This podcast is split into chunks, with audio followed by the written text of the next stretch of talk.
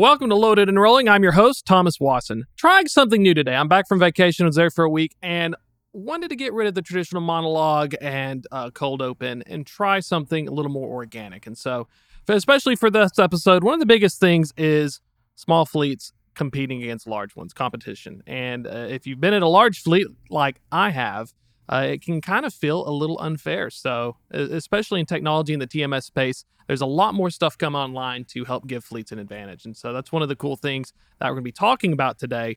And we're going to be bringing on our guest as well. Super excited to be welcoming Guillermo Garcia, co founder and CEO of SmartHop. If you don't know about them, uh, there is software help fleets become more efficient and profitable. So we're talking like spot market analysis, booking, trip management, payment reporting, all that in a bag of chips. And so super excited to welcome on Guillermo. Welcome, sir. A lot going on in this space, especially for small fleets in this tough market.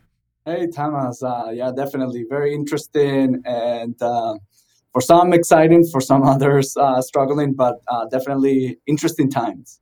And you have a really cool story how you got into, especially being the co-founder of SmartHop. Tell us a little bit about yourself and your history, and and what made you want to get into, uh, you know, the TMS and tech game, helping small fleets. So, short story. I'm originally from Venezuela. Started my first trucking company there. Actually, started as a pet food delivery guy. Turned that into a trucking company um, that employed um, around 500 um, uh, employees at, at some point Fast forward 2012, decided to move uh, to the US, relocated to South Florida, and started all over again. Unfortunately, nobody was there to tell me not to base an over the road trucking company in Miami. Terrible decision, had to learn the hard way. But, uh, anyways, uh, I've been in trucking uh, since I can uh, remember.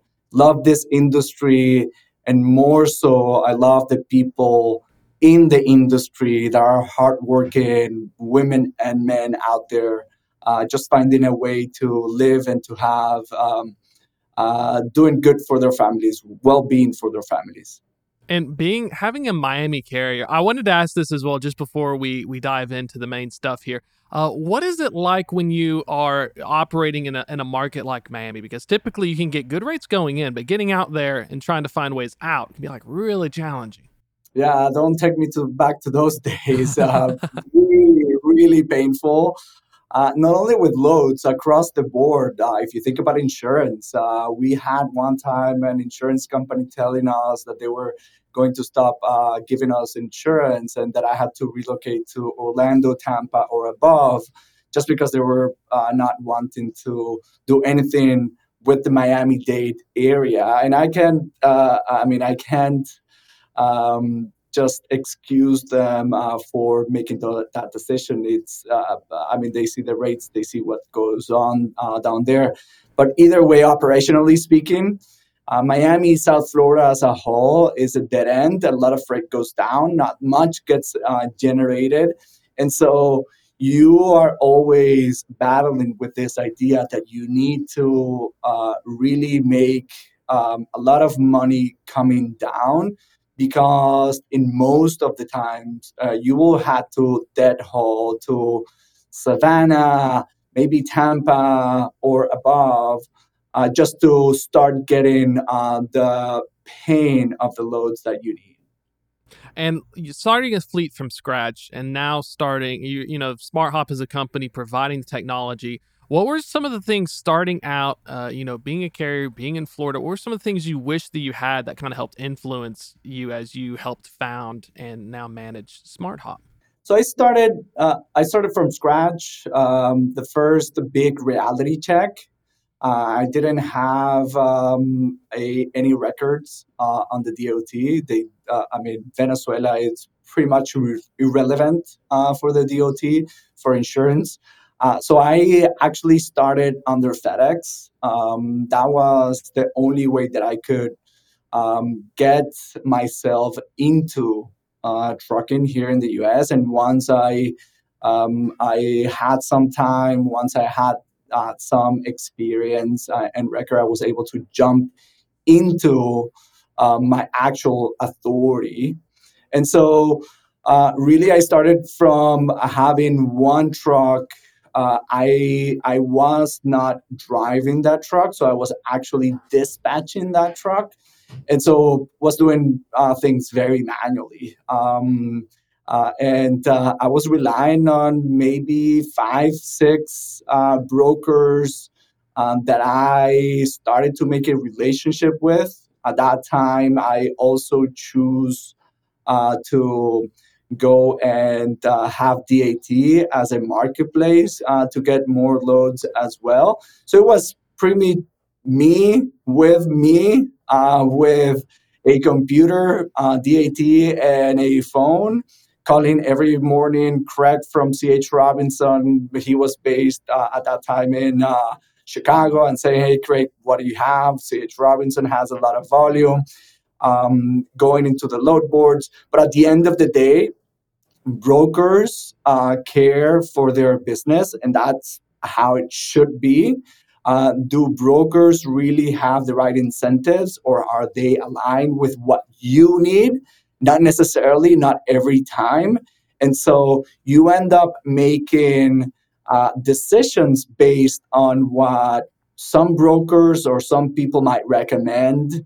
Uh, you don't have tools. You end up uh, using some uh, information that is out there, but at the end of the day, the US marketing, we were focused on over the road. So, how could you analyze a load that is going from Atlanta um, outbound, right? I mean, how can you analyze the entire US? And you end up in making this like manual filters to say, you know what, typically this area is not good to go out of. Typically this other area doesn't seem to have good freight coming in or coming out and uh, you start missing out on the opportunities because uh, you're not basing your decisions in real-time information. You're not basing your decisions uh, with the right tools and they're so fragmented and you have so many levels of vendors or type of companies out there that at the end of the day, that's what happens to most of the people out there that it that decisions are are are being made on quote unquote experience. I've been in this market for many years, so I know that Colorado is always bad. Don't take your uh, trucks to Colorado because it's always bad, uh, and that uh, ends up being uh, your Achilles heel uh, when you compete with others, specifically with large carriers. Uh, that's such a great point because you the, even when you're trying to pick loads. So I worked at U.S. Express. I did truckload network design for 2,500 OTR trucks, and it's such a different environment when you're thinking. I'm I'm taking 50 loads per week. I have contracted freight, drop trailer, and I'm basically churning valves. It's almost like fluidity. You know, trucks will get bottlenecked. But smaller fleets, you don't get access to any of that. So you're making a decision and it's like, well, I never go to this part of Colorado. I'm never going to go up to Idaho, but maybe you should have because the data is not there. Like, I think you have a great point. It's when you're a small carrier and, and from your experiences, uh, is that one of the biggest challenges is compared to a large one is even picking where to go? Because a large carrier normally has contracted freight so they're thinking what should i prune versus someone starting out?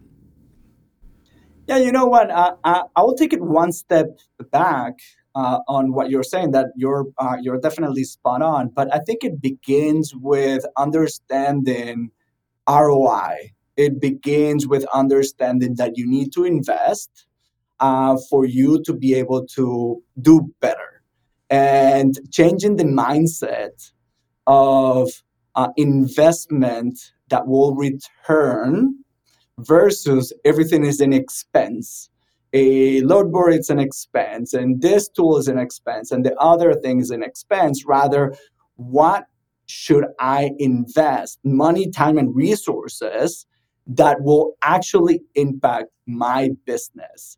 And so uh, given the scale and the size of enterprise companies at all levels they have the luxury to spend money and they understand that for them to like really uh, make um, accurate decisions, for them to be able to have that level of knowledge uh, and capabilities, they need to invest in those type of tools. And I'm not saying uh, which one is better than the other. I'm just saying that depending on how your operation runs, if you're mainly in the spot market, then what uh, does it make your business uh, more successful? And what do you need in order to make your business successful? And on one side is investment investments in tools.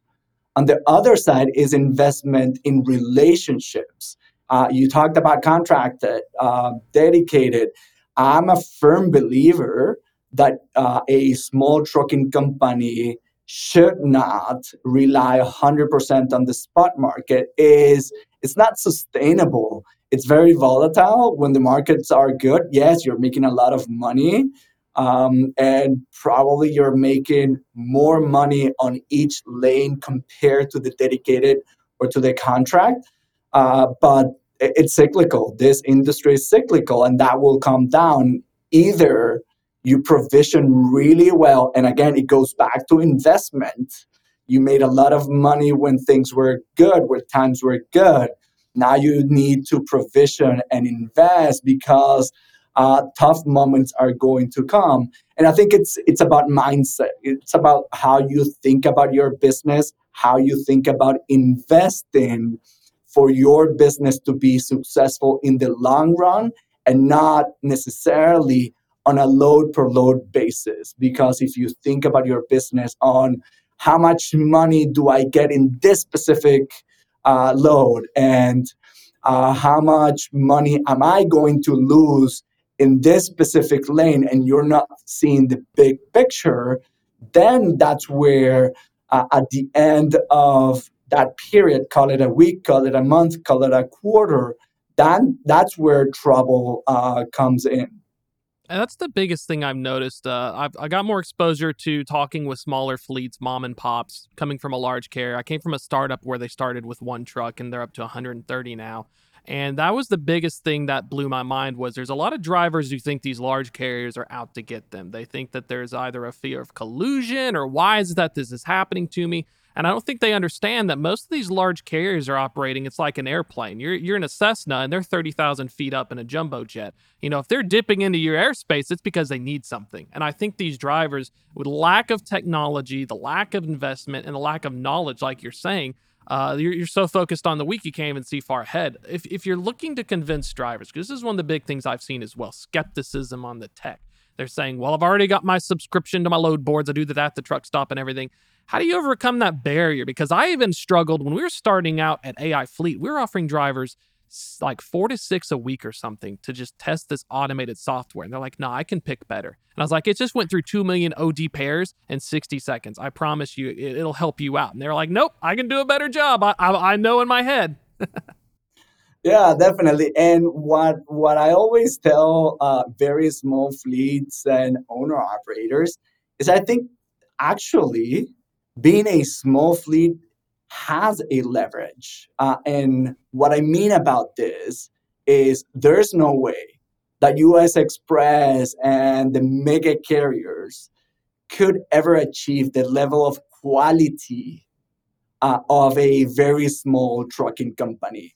It just happens to be that if you're small, if you have 10, 5, 20 trucks, you're so into your business that probably your leverage would be that you get on time, that you're on top of your trucks, that when you meet and greet people on the pickup and the delivery, you're going to be way, way better than a company that has 2,000 drivers. How can you manage quality in 2,000 drivers? And I think that's part of the success, aside from CapEx, that's part of the success of FedEx right? Having small fleets that care about their fleets, that care about their trucks, that, that know that their business and their families rely on that. And I think that's actually a big, big plus.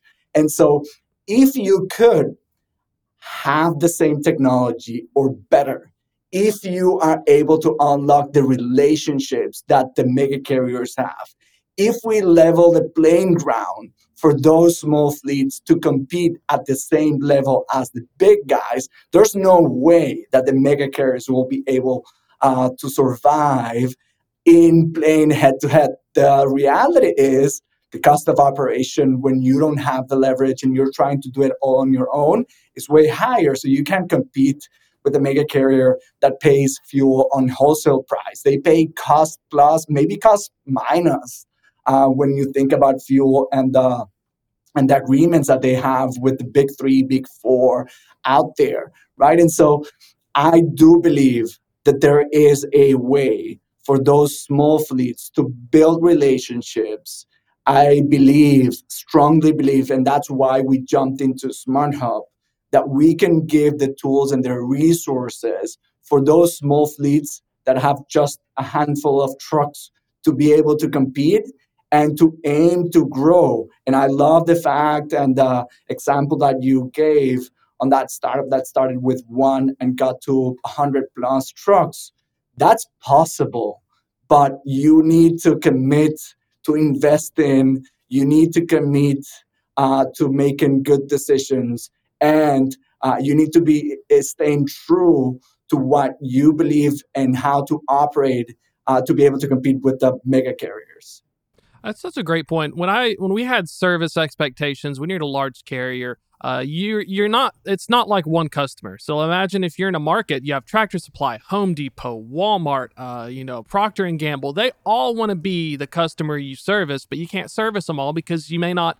The variance means you're never gonna have perfect service. A small fleet though, on a service expectation, uh, those five loads per week, I've got every driver assigned to it. You are the customer. So that's something that I think we we don't hear a lot of is the the opportunity to you have an advantage, and I think the tech part is something that we're sleeping on because I started I started back in 14.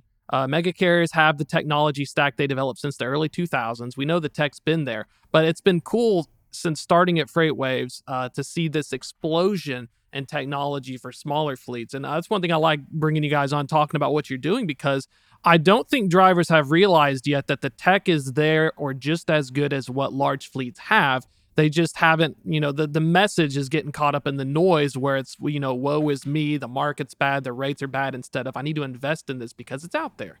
Yeah, uh, you're, you're spot on. And, and two things on that. One, I've been with enterprise carriers and uh, in many ways they have money but they're doing some very bad old school way of running those businesses. And i and i uh, i i do think that uh, those small fleets that are getting their hands on innovative uh, technology that is as you say coming to the industry are actually having better not not only ux ui not only better experience they actually have better technology than uh, leading carriers. Uh, not only they need to believe on that. Um, what I what I uh, what I do acknowledge is this is a huge industry um, where uh, there's a lot of companies trying to sell something uh, to uh, small trucking companies, and so not only there's a lot of noise, I think generally speaking, um, small trucking companies have the feeling and have gone through bad experiences of companies and people uh, selling a, an idea, selling a vision, selling a result uh, that actually never gets to them. And so when you think about a company that has maybe three or four trucks and uh, four or five families depend on that. And they rely on someone that sold them into maybe uh, something that is not entirely true and they don't see those results uh, and they end up in a bad situation. Now it becomes a trust issue um, when you think about and when you talk to uh, not only drivers, company owners, dispatchers, when you ask them about brokers and shippers, uh, there's this general idea that all brokers are bad and they should not exist because they're always taking uh, something out of them.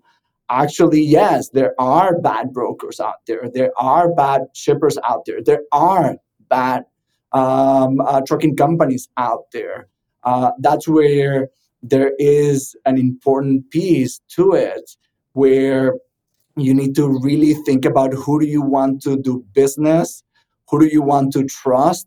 And again trust is not an easy um, an easy hoop to jump uh, through because uh, you probably um, are very skeptical of all the things that are out there of another either technology company or discount company or coupon company that are trying to sell something and you end up feeling that everybody wants to take advantage out of you right? I mean when it's detention they don't want to pay detention and so when it's layover they don't want to pay layover. And so at the end of the day it's all on me and everybody wants to take advantage. So how do companies uh, jump through that trust issue is an important and how do small trucking companies um, really can assess who to trust is another component on the entire industry being successful and the entire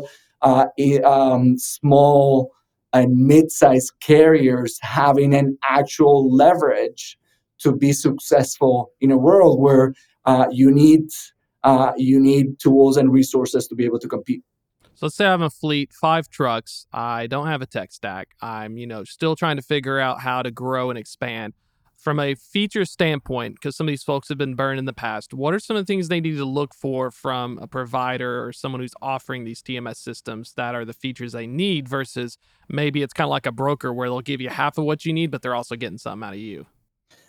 Yeah, one one thing that uh, we um, we focus a lot is in simplicity. The industry is already complex uh, enough. Um, your job, if you're a dispatcher, if you're an owner operator you're dispatching yourself, uh, is complex enough uh, to have tools that bring more work into that. So um, we like to say that the simpler, the better um, and so we look at not only building, but we look at customers that like that simplicity.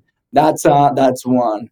Uh, the second one is reliability in in all sense that you can that you can rely on that system or that partner or that vendor to always be there and reliable.